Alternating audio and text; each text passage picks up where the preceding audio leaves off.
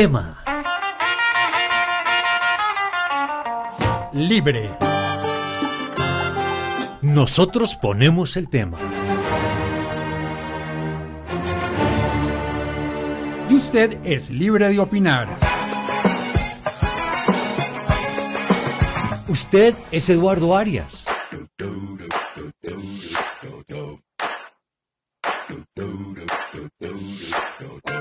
Usted, Manolo Belón. Bienvenidos. ¿Qué hubo, Eduardo? ¿Qué hubo? ¿Cómo le va? Al fin nos pusimos de acuerdo sobre a qué rendirle homenaje esta vez, ¿no? Porque Sí, digamos sí. Aretha Franklin, pero yo me declaro muy poco conocedor de la carrera musical de ella. Me... Pero, pero, Eduardo, lea, escuche. Es que esa mujer se merece de verdad que le rindamos un homenaje, especialmente ahora que ha dicho que se retira, 75 años, ¿no? 75 años de edad y ella, ella, mejor dicho, como, como, como, como todos, ¿no? Retirarse, eso es un decir. Sí. Pero, pero hará algunas cositas por ahí, pero vale la pena. No, y su gran, bueno, una de sus tantas grandes canciones, Respect, cumple 50 años en este 2017. O sea que- Exactamente. Es que, es que este de. Ayer me puse a jugar en 17, Twitter, bueno, ayer estamos hablando, hoy es el día que grabamos el programa ayer, Sí. a pasar No me cosas. diga, ¿hoy estamos grabando? Sí, Ah, pero no es el hoy de las, que hoy las personas que nos ayer. oigan, no- es como cuando uno mira el, el cosmos, ¿no? Que usted ve la estrella eh, eh, Alfa Centauro, pero usted no la está viendo en el momento, sino ¿En como qué? era, Sí, sino exacto. como era hace cuatro años y pico Exacto. de edad, de, de edad. Con este programa pasa lo mismo, nos oyen lo- hoy, pero oiga, ¿será que estaremos vivos? Porque usted y yo ya estamos como un poco... No, pero bueno, para nada. cuando- ¿será que eso sale póstumo o estaremos vivos cuando salga? Oiga, Eduardo, sea tan funesto, tan. Porque si es póstumo para Luis, para Luis. Sarmiento, buenísimo, porque se le valorizan estas grabaciones. Uno se- nadie se acuerda de la gente y se muere y todo el mundo, oh, era un gran amigo, era un gran escritor, era un gran autor, sí, debo sí. comprarme todos los discos, todos los libros. Entonces, Sí, claro, sí, sí. por eso es que las viudas del rock son tan... Están Sí. ahí... Es que cuando se murió Gabriel García Márquez, Sí. todo el mundo había leído su obra. Ah, sí. Eso todos sí. eran- Am, pues por lo menos lo que y decían. todos le decían Gavito, porque eran amigos. Ah, sí, sí, sí. No, yo bueno. nunca fui amigo de Gabo. Eso sí. No, para mí es Gabriel García Márquez, un escritor y nada de gavitos ni gavos, porque eso me parece que es familiaridad para sus amigos. Yo sí no. Pero, pero vea, es que sí, este 2017, bueno, como todos los años, está repleto de efemérides importantes y, y tenemos que dedicarle un programita a Sgt. eh, Pepper Por allá ¿no? en Cuando junio, llegue. sí. Um, ah, la- la- ¿cuál Los era dos de los Doors, los dos primeros álbumes de los Doors que son tan Sí, importantes. señor. Hello, I I love you. na, na, na, na. Strange Days, que me encanta a mí. También está Jimi Hendrix, arrancó su carrera discográfica. Los grandes conciertos, el concierto En cambio, es Monterrey. un año como flojo para los Rolling Stones, en cambio, que estaban con el lío de que los iban a encarcelar y, y como que Satanic Majestic Request no funcionó bien. Y el 67, en cambio, sí fue como un año como flojito para los Stones. Para The Who, bueno, sacaron I Can See For Miles, pero que no es así como tampoco. Sí, no, tampoco es la gran trascendencia, pero, pero, vea que sí hay una cantidad Bob de Dylan cosas. estaba recluido en su fin, en su casa campestre allá en Woodstock, está- entonces tampoco había mucho de él, pero sí hay muchas cosas del, Sí, de sí. que cumplen 30 y 40 años.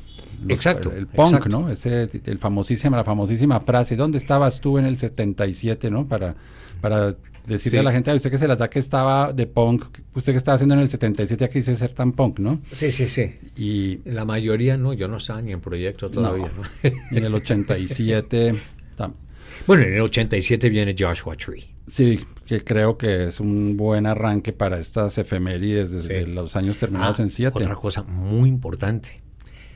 All You Need Is Love. Ah, sí, no, por los The Beatles, Summer claro. of Love. O sea, es Sí. que lo que viene La son- psicodelia de San Francisco. Sí, sí. Y la hay que canción dedicarle... promocional de Scott McKenzie, If You Eh, Do. Going to San Francisco. San Francisco. Be sure to wear a flower in your hair. Esa la escribió John Phillips, el de The Mamas No Ah, Papas. ya. Ala, no, pero estábamos hablando de Joshua Tree, ¿no? Sí. De U2, que, que eh, eh, fue el álbum que finalmente y de verdad los reventó mundialmente, ¿no? Sí, lo lanzaron en marzo del año 87. Sí, sí. 30 años y, un- y unos días, pues, a partir de hoy. Y Exacto, lo que usted dice, fue el álbum que los convirtió ya en un fenómeno mundial, porque ellos eran más como un grupo muy conocido en Gran Bretaña, en Europa, y en No, Estados y- Unidos habían tenido como sus acercamientos Exacto. con War y con el Y álbum Fire. Pride, Sí. la canción Pride, que Sí. fue como su primer In top ten, Love, sí. pero, pero que no tenían todavía el peso de superestrellas. Sí, exacto, eran las- como un buen grupo británico que pegó un éxito, un par de éxitos y Exacto. tienen futuro, todavía eran como jóvenes promesas del, del rock. Exacto, y aquí eh, como que se estructura todo, como que todo se junta, eh, eh, todo su um, aire, bueno, ya lo venían trabajando, pero todo ese, ese tema político, de conciencia social. Y unido a la espiritualidad. dos, uno. Es la misma espiritualidad de Bono que siempre Sí. está presente y sobre eso hay obviamente la, la gran noticia de hoy, ¿no? Pues de estos días. Mm, Se supone que él está trabajando con un inglés que hizo unas traducciones muy modernas, pero muy fieles de los eh, salmos. Ah, ya. Y los eh, eh, Bono está trabajando en musicalizarlos para hacer, pues obviamente no los 150 salmos, pero algunos de los salmos eh, con música estilo YouTube y con las letras de este señor, que son muy contemporáneas. ¿no? Sí, de, de hecho ellos decidieron hacer la gira de este álbum, del cual vamos a hablar más en detalle ahora, Sí. De 30 años, porque piensan que toda esa mm, situación política que ellos estaban tratando de, de la que estaban hablando, de pronto criticando las dictaduras latinoamericanas que todavía quedaban bastantes en los 80, el tema de la intransigencia, el odio, Sí. las guerras, los Sí. bombardeos, vuelven a estar otra vez como en la agenda del mundo con todos estos temas tan terribles que hay en Siria, los refugiados que vienen Exacto. de África. Entonces él Todo- siente que ese mensaje o, o esa o el sentido que tenía en, en el año 87 vuelve a, a coger mucha vigencia en 2017 sí, y por sí. eso interrumpieron la gira del álbum que habían lanzado, que no recuerdo, el, el- el último. Sí, sí. Y dijeron, no, vamos a hacer una gira no, con este álbum y parece que es la primera vez que van a tocar todas las canciones del álbum de corrido, ¿no? Y ah, eh, hora de soñar de que vengan, ¿no? Esa es la otra posibilidad, ¿no? ¿Será que viene YouTube a Colombia? Por ahí estaba, por ahí leí algo que de pronto en noviembre. Sí, claro está que también están hablando de que ah, Paul, va, Paul McCartney va a estar de gira por Sudamérica otra vez. Ah, pues sería bueno. en que octubre volviera. y noviembre, que va a tocar Brasil y quién sabe dónde más. Aun cuando por ahí había el cuento de que él no quería volver a Colombia por alguna razón. Paul McCartney. Mm, Algo pasó, pienso yo. Sí, Pero bueno, ah, Joshua Tree, ¿no? Eh, de las canciones que yo recuerdo, porque fueron de las canciones que leímos bravamente en, en, en Caracol Estéreo, fue el I haven't found what I'm looking for, hablando de, de ese tema religioso, espiritual de, de Bono, es, es un tema muy, muy, muy enfocado a eso. Además, de Muy que- gospel, ¿no? muy gospel. Es más, cuando hizo el Rattle and Hum, Exacto, el álbum, ¿no? El, el- la gira, En vivo. eh, en Nueva York lo hicieron con un coro gospel. Sí, en una congregación religiosa. Es que es una belleza esa versión. Sí, sí. Pero esta es la, la- la tradicional.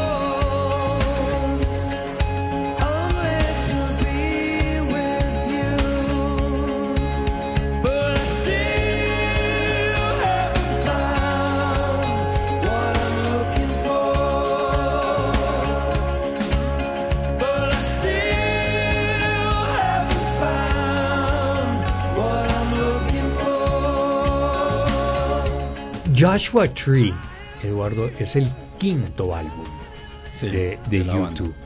lo cual viene a indicar todo el tiempo que había pasado, todo lo que se habían desarrollado, lo que se habían curtido en lo de la música para llegar a ese punto y un disco producido por Brian Eno, ¿no? Sí, Daniel Lanois. Exacto, que, es- que son dos productores con visiones bien distintas. Entre otras cosas, hay un disco que hizo Daniel Lanois bien interesante. Él hizo un, un disco en el 90 y whatever, 92, 93, muy, muy, muy interesante musicalmente. Ah, pero, pero eh, se, juntan, se juntan dos estilos, dos visiones, dos orígenes distintos en Claro. la producción para, para, para lograr esto, esto. Sí, porque se habían arrancado con Boy, que es como el año 80, luego October, Sí. luego el primero que, tuvo Ah, no, ese fue el cuarto. ese fue el cuarto. Sí. El tercero que fue el de War, que es Sí. el de Sunday Bloody Sunday, que fue como el primero que les dio cierta trascendencia ya Exacto. por fuera de las Islas Británicas. Sí, sí, sí. Y ya en, en- en- en Un- Unforgettable Fire, Fire. ya estaban con trabajando con em, con Lanois y con no sé si con Brian Eno, pero No, con creo que sí. Brian Eno no, había- no estuvo ahí, pero whatever. ¿Cierto? Ahora revisamos el dato y ese fue, es tal vez como la antesala de- y eso que pasaron tres años Es que, entre vea. 84 87, pero ya es como la antesala del, del, del estilo del grupo, donde es bien importante, todo el mundo habla mucho de Bono, pero también es muy importante el guitarrista, The Edge. The Edge. Sí, no, y dejemos ese tema de si Brian Eno estaba o no, para que la gente pueda después despacharse, ¿no? Sí. Decir, oiga, ¿cómo se les ocurre? ¿Cierto? Sí. En el estilo tradicional. no, es que hay que darle oportunidad a que la gente que se exprese. que- Claro. ¿no? Lo que a mí me gusta de, de Joshua Tree es que es de pronto un poquito más rockero Sí. y de alguna forma tiene un sonido un poco más americano, que inclusive está presente en la carátula, ¿no? Claro. Con, con ese paisaje del lejano oriente, Sí, de Far de West. hecho, ¿no? los detractores de YouTube, que sí, que siempre los ha habido, dicen, no, claro, ese es un álbum oportunista pensado en, en, en- en gustarle al estilo eh, de Estados Unidos, que fue pensado maquinalmente para que guste en Estados Unidos, hagámoslo sí. así o. De Exacto. hecho, Rattle and Home es una gira por Estados Unidos donde se le hacen muchos homenajes a eso que se llama el gran paisaje americano, ¿no? Exacto. Pero, pero sabe que Y, y la misma Sí. portada, el Joshua Tree, pues de hecho es un sitio cerca de Los Ángeles, en el desierto, que es un parque, esos parques que no son naturales, sino Memorial Park. sí, sí. es como una especie de Es la familia de las yucas. Y es como el único árbol, eh, eso es muy cerca al desierto Mojave, a Palm Springs, Sí, esa sí. parte desértica cercana a Los Exacto. Ángeles.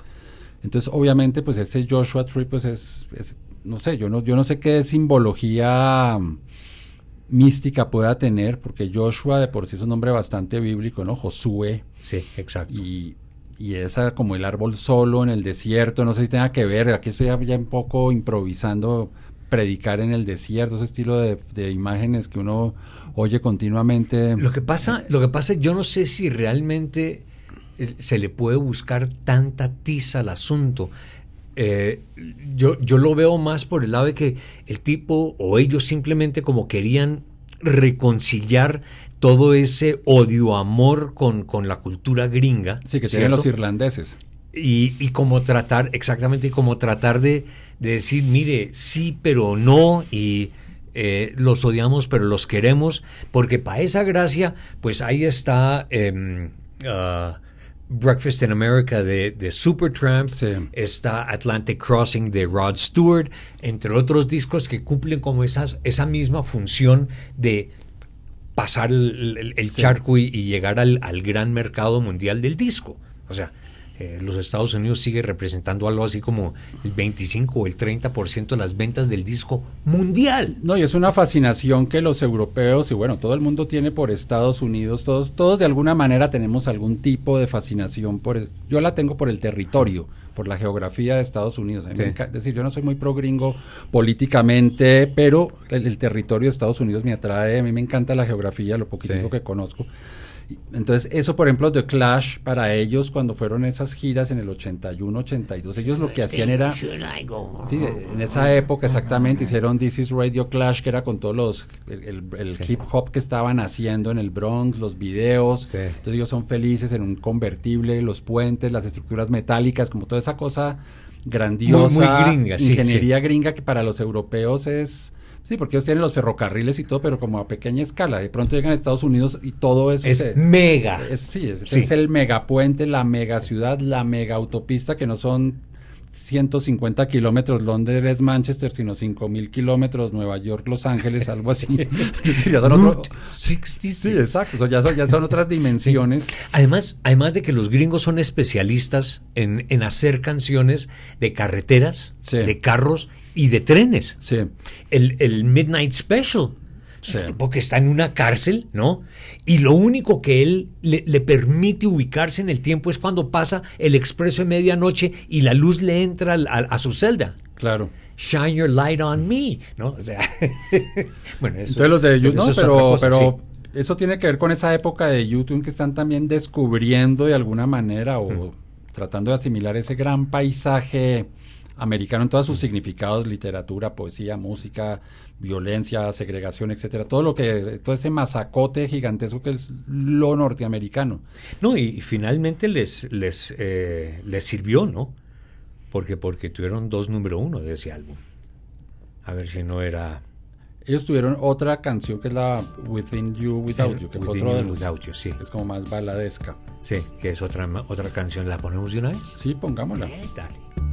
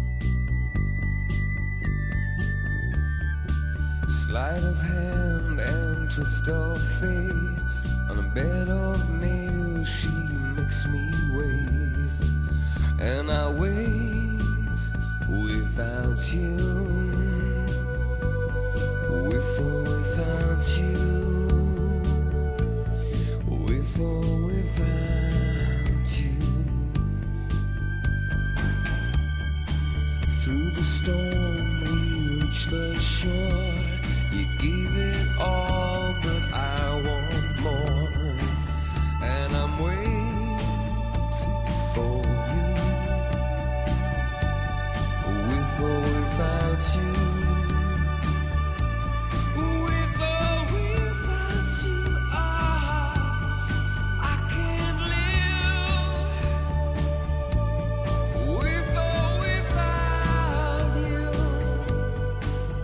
mí me gustaría hablar un poco del guitarrista, porque yo pienso que buena parte de lo que llamamos, comillas, sonido ochentero, lo define YouTube. Y lo define Y en particular cu- cuando empezó a usar los pedales, los ecos, a sincronizarlos con el ritmo, pues con el tempo de la canción, los ecos. Sí.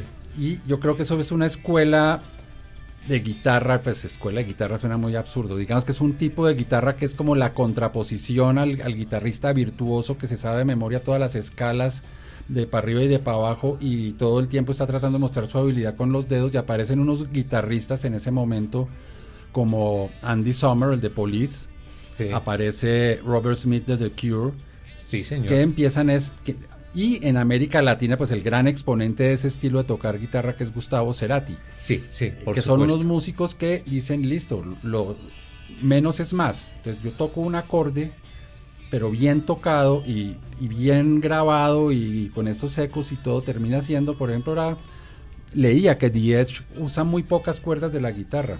Creo que usa, trata de usar solo las tres más agudas, ni siquiera rasga la guitarra, sino las tres Sí. y por medio de esos pedales y los efectos que él utiliza, pues logra esa atmósfera sonora, pero que no es, por decir algo, Steve Howe de Yes, que, que está recorriendo el diapasón de la guitarra todo el tiempo. Sí, sí, O- sin la pirotecnia Sí. eh, que, que siempre Sí, son llamo, dos estilos, son yo no creo las que- explosiones Sí. esas, que no, no tiene nada de criticar, o sea, No, no, son significa- dos maneras de tocar guitarra. Obviamente los punteos de guitarra de, de Led Zeppelin, de, de todos esos grupos de, de Eric Clapton, etcétera, etcétera. Obviamente son funda pues, también son admirables, pero acá lo interesante es como ese sonido de los 80 que es de pronto gracias al, al- a ese escalón que fue el punk. Y bueno, pero el punk, de ahí te tocas avanzar y aparecen todos estos grupos de los 80 en los que Mm. la guitarra con efectos terminan siendo como lo que le da el sonido, ¿no? Pienso Sí, porque- Simple porque- Minds un poco. el, el- el punk es bastante limitado Sí. en el tiempo y, y- e inclusive en su concepción, ¿no? Claro. Lo que, lo que Malcolm McLaren buscó con el punk uh, lo limitó de tal manera que, pues, cuando, cuando estalló, entonces, pues, eh, llegó el, el New Wave que Claro. llamaron, ¿no? Y, y- y- y todo lo que vino después y después el neopunk, pero eso ya es otra cosa, ¿no? Sí, sobre todo grupos punk como The Clash, ya en su tercer álbum, están completamente alejados de los dogmas de que el punk tiene que ser. Bueno, yo creo que ese es un tema que yo guardaría para otro programa, que Sí. es bien interesante, que es Sí. ese mito de que los músicos punk eran malos músicos. Eso no es tan así. Porque uno se pone a ver cómo tocaba guitarra el guitarrista de los Sex Pistols o el guitar los dos guitarristas, pues Steve Jones de The Clash, Sí. Brian Sí, sí. James, y hay gente que dice, pucha, ya quisiera yo poder tocar guitarra así de bien, de esa manera tan expresiva. Es decir, la guitarra de Anarchy in the UK es cualquier cosa menos la guitarra de, de un chambón. Tema para después. sí, sí, porque si no. Porque si no, se nos, nos vamos. Pero digamos que esto tiene que ver con lo que estamos hablando Exacto, de exacto. cómo The Edge marca eh, en su manera de tocar guitarra Sí, sí, y sobre sí. todo en estos, pienso yo, estos dos álbumes de Unforgettable Fire y Joshua Tree, bueno, Sí. y, y Rattle and Home, que es la versión en vivo Sí. de varias de esas Uy, canciones. que además, qué película. Sí, es un gran documental, Yo, a yo mí me hice, encanta. yo hice la, la premier, yo hice toda la promoción de esa película y en el lamentablemente deteriorado, casi perdido metro Teusaquillo otra vez, Ah, sí. en la 34 entre 13 y Caracas. Sí. Mm, hicimos la premier con, yo no sé, 150 personas o algo así. ¡Qué película! Sí, es tan excelente. Espectacular. Y ahí se entiende, yo, es decir, yo pienso incluso que Joshua Tree y Rattle and Home son como dos álbumes que se complementan mucho. Sí, sí, entre otras cosas porque Rattle and Hum justifica de alguna forma Joshua Tree. tanto el al- tanto la banda sonora como Sí, tal como sí. la película. Sí, sí, sí. O sea, es como, como la continuación, como la el complemento de Joshua Tree. Y, es, y pienso yo que ahí es donde puedo estar equivocado de pronto, no, pero intuyo que es donde Bono descubre lo importante que es la imagen. Porque a partir de ahí los álbumes de YouTube, lo, pues, Achtung Baby, pienso en esos, en Discotech, las presenta los conciertos que hacen. Achtung Baby, sí. Achtung, sí, empieza a ser súper importante la, eh, la, la parte y- Visual. y sobre todo el tiempo real, ¿no? Entonces, por ejemplo, hay un concierto en que él llama por teléfono en Sydney, creo que es en el concierto. O sea, en la mitad del concierto llama a un domicilio y pide pizzas para los 45 mil o 12 mil personas que están en ese teatro. Y, y es forma parte del show, Sí, ¿no? sí, y, sí, sí. y se oye la voz de la persona que, que responde el llamado del, del call center de la pizzería. Sí. Ento- es decir, eh, todo ese interés por, la, por las comunicaciones, yo pienso que también pudo haberse forjado, tomado mucha fuerza en ese momento de Joshua Tree, de Rattle and Home. Sí, sí, sí, sí, eso, eso, eso tiene, tiene como sentido, pero eh, y además de alguna forma es el alejamiento de, yo no sé si llamarlo del- del tema más conceptual, más elevado de YouTube, como que aterrizan un poquito más las cosas en, en un tema más eh, sencillo de alguna forma. O sea, musicalmente creo que Joshua Tree es más, menos elaborado Sí, que algunos de los otros trabajos. de ellos. Sí, sí, sí, sí, sí. ¿Quiere escuchar alguna canción? Pues podría ser el otro gran éxito que tuvo ese álbum. Sí. Estamos como facilongos, ¿no? Arrancando con los éxitos, que es Where the, Éxitos. Sí. Where the Streets Have No Name, No que para mí, Name. para mí es mi canción favorita de, ¿De YouTube? de este álbum. ¿O de y- este álbum? Y, y de YouTube tal vez compitiendo con Even Better Than The Real Thing de Achtung Baby, pero bueno. Digamos que para mí Where the Streets Have No Name es una lección magistral de, de todo lo que hablábamos de la guitarra una progresión de acordes sencilla, pero que logra una fuerza impresionante. Sí. Para mí es una de las grandes canciones. Es como, como, como muy método.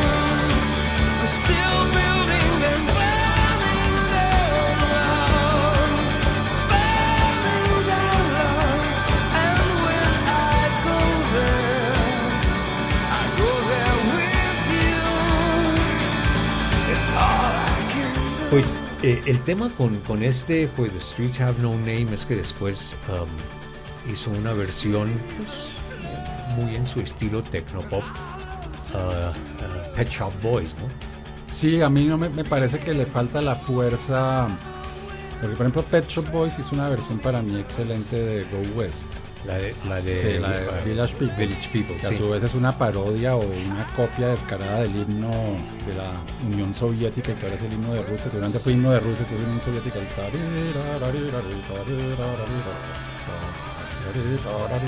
Go West. Entonces Go West es casi como ese programa que habla que hicimos alguna vez de, de los plagios descarados, se me olvidó Ah, sí. ese detalle. ¿no? Hola, cierto, cierto. Ese es otro plagio descarado, Go West del himno de Rusia. Bueno, ahorita Sí, que hay sí, mundial de fútbol en Rusia van a oír bastante el himno de Rusia, acuérdense de Go West. De Go West, si les suena con- familiar la melodía del himno de Rusia, ah, esos son los Village Peoples que fusilaron o parodiaron o le rindieron homenaje. Claro, como, el sí. tem- como el- el- las canciones Vamos al Oeste, como en esa época de la Guerra Fría, de pronto también había un sentido de parodia Por de- supuesto. por parte de los, de los People. Vamos a parodiar el himno de la Unión Soviética con una Para canción decir que vayamos al oeste. que nos vamos para Los Ángeles. sí. O, o al oeste de Moscú, Sí, que de todas formas es Europa, puede ser, Exacto. Puede ser muy divertido de todas maneras. Pero, pero eh, eh, la, la versión de Pet Shop Boys me parece que es una versión, lo que hablábamos hace un momentico, chiquita. Sí, Eh, pero porque el sonido de Pet Shop Boys básicamente es chiquito, salvo en cosas como el Go West sí. y, y un par de temas más. Pero, pero por las voces muy eh, tenues, delgadas de Pet Shop Boys Sí. y la orquestación, ¿no? Eh, se queda uno pensando, se queda uno pensando. No, pero es que ese álbum tiene también ese tema de que fueron tres super canciones y como Sí. que lo demás se olvida, ¿no? Sí, sí, sí. Y como que lo demás, ¿y cuál es, ¿cómo era que se llamaba esa canción en que tal cosa y tal otra? Es decir, que creo que El Bullet in the Blue Sky sí, es de, las, es, es de esas canciones. sí, esas canciones que tienen esa crítica a los bombardeos, a la, a la guerra. En esa Sí. época todavía estaba muy prendido en Centroamérica lo de los contras y acá, pues el tema del sandinismo, de la revolución sandinista que Exacto. había triunfado.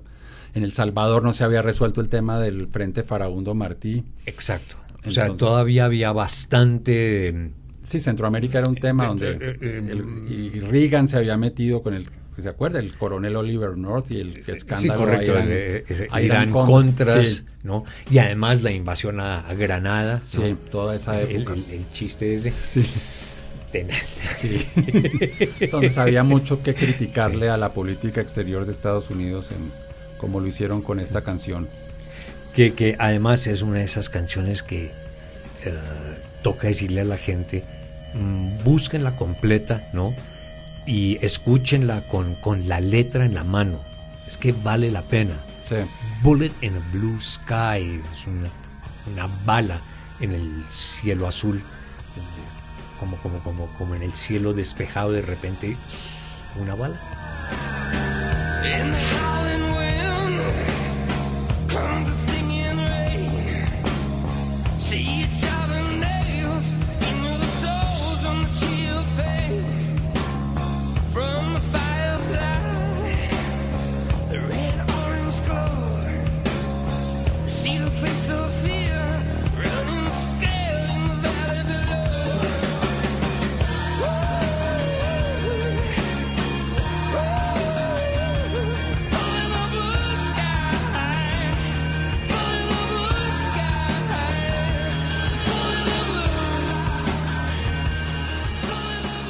Pues sí. Óyeme, Eduardo, ¿sabe qué? Yo, yo sí, yo, hay, hay una canción que a mí me encanta de ese álbum que es Mothers of the Disappearance. Que tiene que ver con las madres de la Plaza de Mayo. Exactamente. Una canción que nos cae de anillo al dedo ahora en Colombia, que estamos con el tema de la, de la reparación, la justicia, la, reconciliación. verdad, sí. eh, y, y- y todos esos temas. em, tengan en cuenta que este programa lo grabamos en abril del 2017, ¿no? Eh, vaya uno a saber cuándo lo va a escuchar, pero para que quedemos Sí, contextualizados, contexto, sí. ¿no? De, de- de- porque de repente hablamos de cosas muy puntuales que dentro de dos o tres o seis meses ya Ya no se sabe de qué se está hablando. que ver. Pero esa canción a mí me encanta. Además es una canción larguísima eh, en un grupo que normalmente no hace canciones Muy de largas, cinco claro. minutos, imaginas de esas. Sí, no, sí, que esta sí, esta sí dura más de cinco minutos.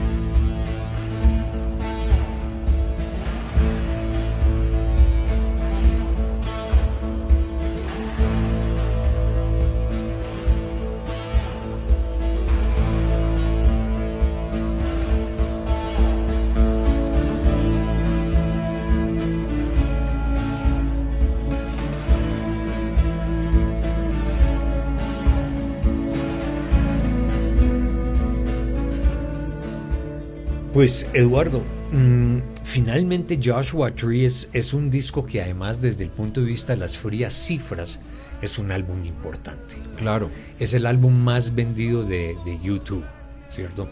Con cifras eh, que dicen sobrepasan los 25 millones de copias. Eh, hoy en día cada vez es más difícil determinar ese Claro. tipo de cosas. Sí, porque Eh, además ahora hay que agregar las descargas. eh, y los streamings y, y entonces eh, ¿cómo es que se llama eso? downloads equivalentes sí. y eso, eso se volvió muy complejo ¿no? se volvió complicadísimo. Sí, antes era álbums y sencillos y chao Sí, además porque las nuevas generaciones ya no están acostumbradas tanto o casi no están acostumbradas a comprar discos. Exacto aunque El aunque con- mire consumen la música, pero es decir, los que los que compramos discos somos los que tenemos la costumbre sí pero mire neolítica de que, que nos gusta tener colección de discos y, para- y por eso es que nos regalan cada rato, me salgo un poco del tema, pero Sí, sí. ediciones conmemorativas 30, porque ellos saben Exacto. que hay un mercado de, de veteranos sí. viejitos como nosotros que uy, va a salir el del Sgt. Pepper, no sé cómo. Eh, Pero eso no es pensando en el público joven, es pensando en los que ya tienen siete versiones Sí, no, remasterizadas de y, Sgt. no, Pepper. y no le estamos diciendo a nadie que nos escucha pues no nada no, no hay No, son, insinuaciones son dos Eh, culturas o dos maneras de acercarse a la música. Pero ojo, Eduardo, diferentes. en el año 2016 hubo un incremento muy notable De los vinilos, de creo. no solamente vinilos, sino de CDs, o sea, discos con soporte físico. Es decir, Ojo, Hay un creció, creció eh, significativamente las ventas. Y a mí me parece que es obvio. Claro, o sea, yo, yo tengo mi iPod con, con 8000 canciones. no, yo ni ¿cierto? siquiera tengo iPod. No, yo sí lo tengo y, y es muy útil porque, porque con eso uno tiene lo que uno quiere cuando va en el carro y, O y cuando vainas, llega uno a ¿no? una fiesta, ay, ¿usted qué llegó? ¿Por qué no pone música? Y uno, ¿y aquí qué discos hay? No, está 40 años de Icollantas y está también unos grandes éxitos de no sé tratando de armar una fiesta con discos de- promocionales de Icollantas, Ah, sí, sí, de laboratorios sí. Na- Bayer. No, que, es que ahí está la de Santana Braxas, ahí está Samba Papi. Navidad de Shell. Entonces el iPod en esos casos uno sí lo agradece. Porque, Sí, sí, sí. Porque, porque- y además como la gente llena los iPods sin saber qué grabó. Yo, yo le, Entonces le uno cuento encuentra cuento. cosas chéveres que... sí. Le cuento el cuento. Claro. Asistimos a un matrimonio. Y el matrimonio era en el apartamento de, de uno de los eh, cónyuges. Pues después el apartamento de los dos, ¿cierto? Y tenían ahí puesto una música y vainas y alguien dice, Manolo, tú no tienes nada. Y le dije, pues ahí en el carro tengo el iPod, tráigalo. Entonces bajé, subí el iPad, lo conectamos, ¿no? A un súper equipo de sonido y empiezan a sonar vainitas. Y el tema terminó en que Manolo rife el, el, el iPod. Y no, ni por ichiras. Estoy arrepentidísimo. Claro, porque yo tenía, obviamente uno tiene como, como todo la, la base de datos. Claro. ¿no? Propusieron hacer una rifa en donde cada persona ponía un millón de pesos. ¿Ok? Sí. Eran 25 personas. ¿Se imagina? Y dije que no. No, pues me parece muy bien. Porque Es que usted sí. cómo vive arrepentido, tumbé a estos tipos, que desgraciado soy. Yo me merezco el- ¿Tumbar? me- No, me es la merezco el vaina que- infierno, tengo que ir a donde los misioneros a que salven mi alma. No, eh, eh, Eduardo, el tema era mucho más sencillo. Ahí hay un pedazo de- del, Claro. del espíritu, del alma de uno metido. Claro. Eso, eso fue lo que a mí me... Sí, porque me imagino que su iPad no era que usted fue a Unilago y le cargaron 10 mil canciones en Unilago y uno no tiene ni idea qué fue lo que le grabaron y uno empieza a buscar ya para... Ay, esta champeta me gustaba, ya me acuerdo. Sí. Ay, esa era la que yo vi en el bus, buenísima. Ahí Uy, está, me la ese vallenato mejor lo borro y lo reemplazo por algo mejor. sí, pero, pero eso, eso, pero, pero sí, las ventas, porque vuelve y juega, o sea, la idea detrás de eso es, sí, usted puede tener toda la música que quiera en su celular, en su, ¿no? En, en su disco, en lo que sea, pero em, eso es frío. Sí, Lo que usted tiene en soporte físico tiene alguito. ¿no? tiene algo de usted. Y lo que tiene, lo que es análogo, además tiene todo el calor Sí. de, de- de sus creadores. ¿no? Sí. Por lo menos eso lo, lo pienso yo. Cuando yo toco un vinilo, yo siento No, de lo que hablábamos ahora antes de arrancar el programa, ¿no? Oyendo una de las piezas de otro de los que, que decíamos, oiga, ¿cómo suena de distinto una grabación de una orquesta sinfónica en los años 50 que una grabación Sí. de esa misma obra musical con la misma Exacto, orquesta? De pronto ya hasta los mismos músicos, algunos quedaron y suena completamente distinto porque las Sí, claro. técnicas de grabación han cambiado. Sí, sí, sí. O sea, es que una cosa es grabar en 64 o 120 canales a, a- a- dos canales O- de aquella sí, época. las ¿no? ecualizaciones que se usaban, en fin. Es que no había manera prácticamente ni de ecualizar ni de un- balancear y nada. O sea, una es- orquesta sinfónica. ponga un par de micrófonos ahí recoja. Bueno, pues ya Pero que hablamos de sonido bien elaborado, bien trabajado, pongamos otra canción de este álbum, ¿o no? De Joshua Tree. ¿Cuál quiere? No sé, le dejo a usted la... No, ya- no, no, yo ya sugerí Mothers of Disappearance. No sé.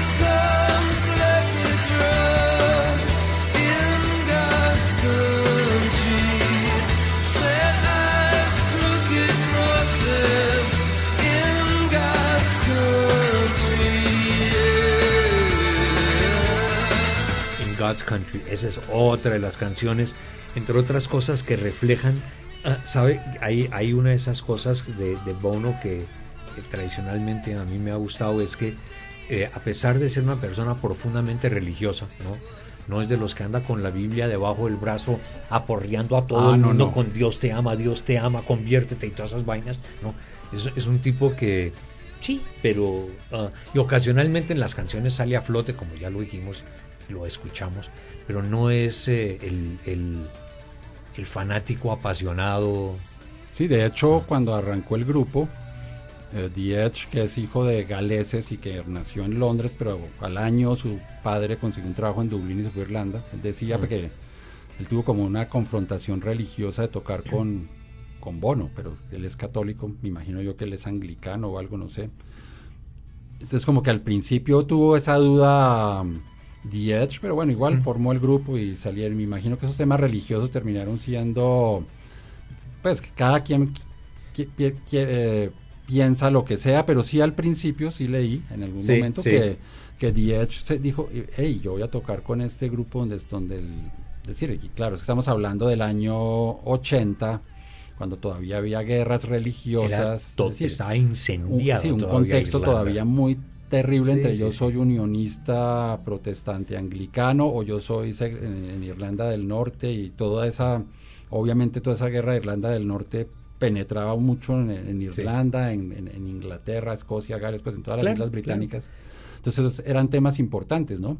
Sí. Esos temas religiosos, que de pronto uno lo dice ahorita, pues a mí qué me importa si el, si el guitarrista de ahora local es católico o protestante, Sí, pues sí. igual vamos a tocar música, pero de pronto en el contexto de Irlanda, que la guerra religiosa era tan fuerte, ese tipo de preguntas tenían una mucho importancia. peso, claro. claro, afectaban muchísimo. Y mire que, que hablamos de Bono, hablamos de Edge, ah, y no nos referimos, o no nos hemos referido A a. Adam Clayton y a, y a. Larry Mullen, bajista grandes y músicos. batería, es que ellos son el- la, la- la base sólida sobre el que se construye el sonido YouTube, si se puede hablar en esos términos. Claro, porque uno ve el grupo y ya que toca el tema, a mí algo que me hace, que ahora que usted pone el tema me pone a pensar, oiga, YouTube también es de los grupos que se pueden dar el lujo de sonar sólido en un estadio sin apoyos de otros músicos, ¿no? Porque usted va a los Rolling Stones, sí, sí, muy chévere, Mick Jagger eh, corre 14 kilómetros y,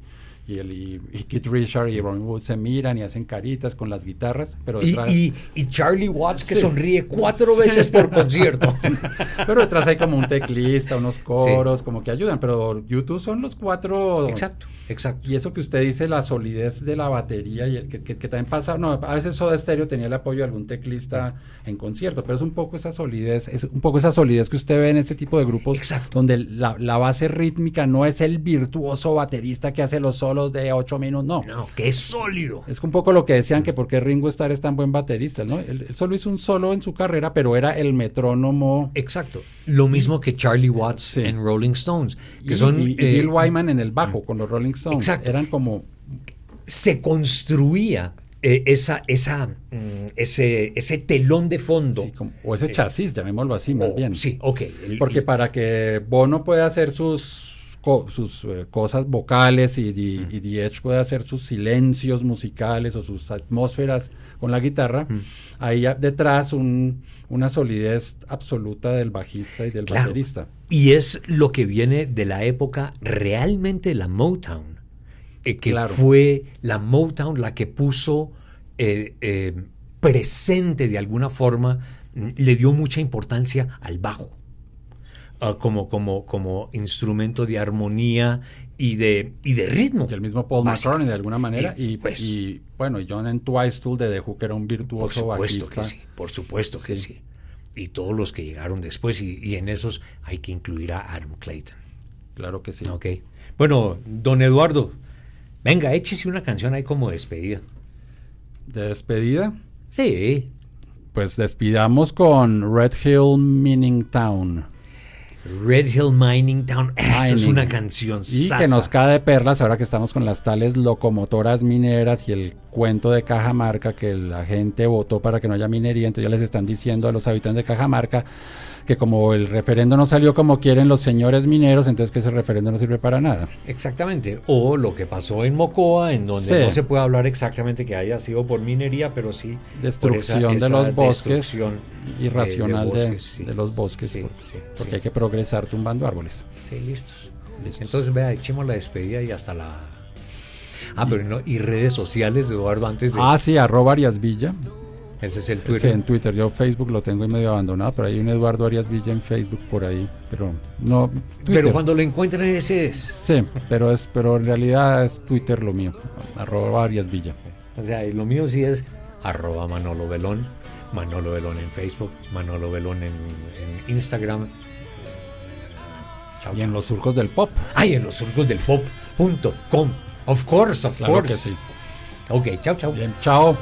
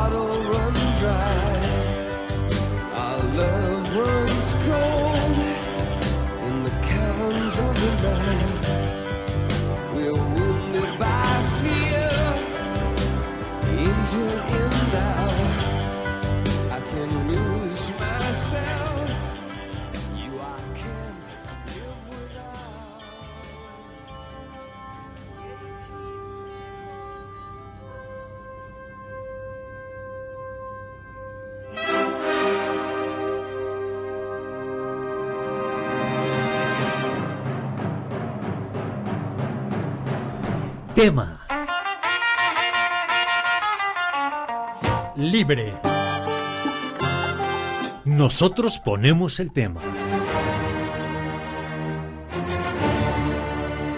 Y usted es libre de opinar. Usted es Eduardo Arias.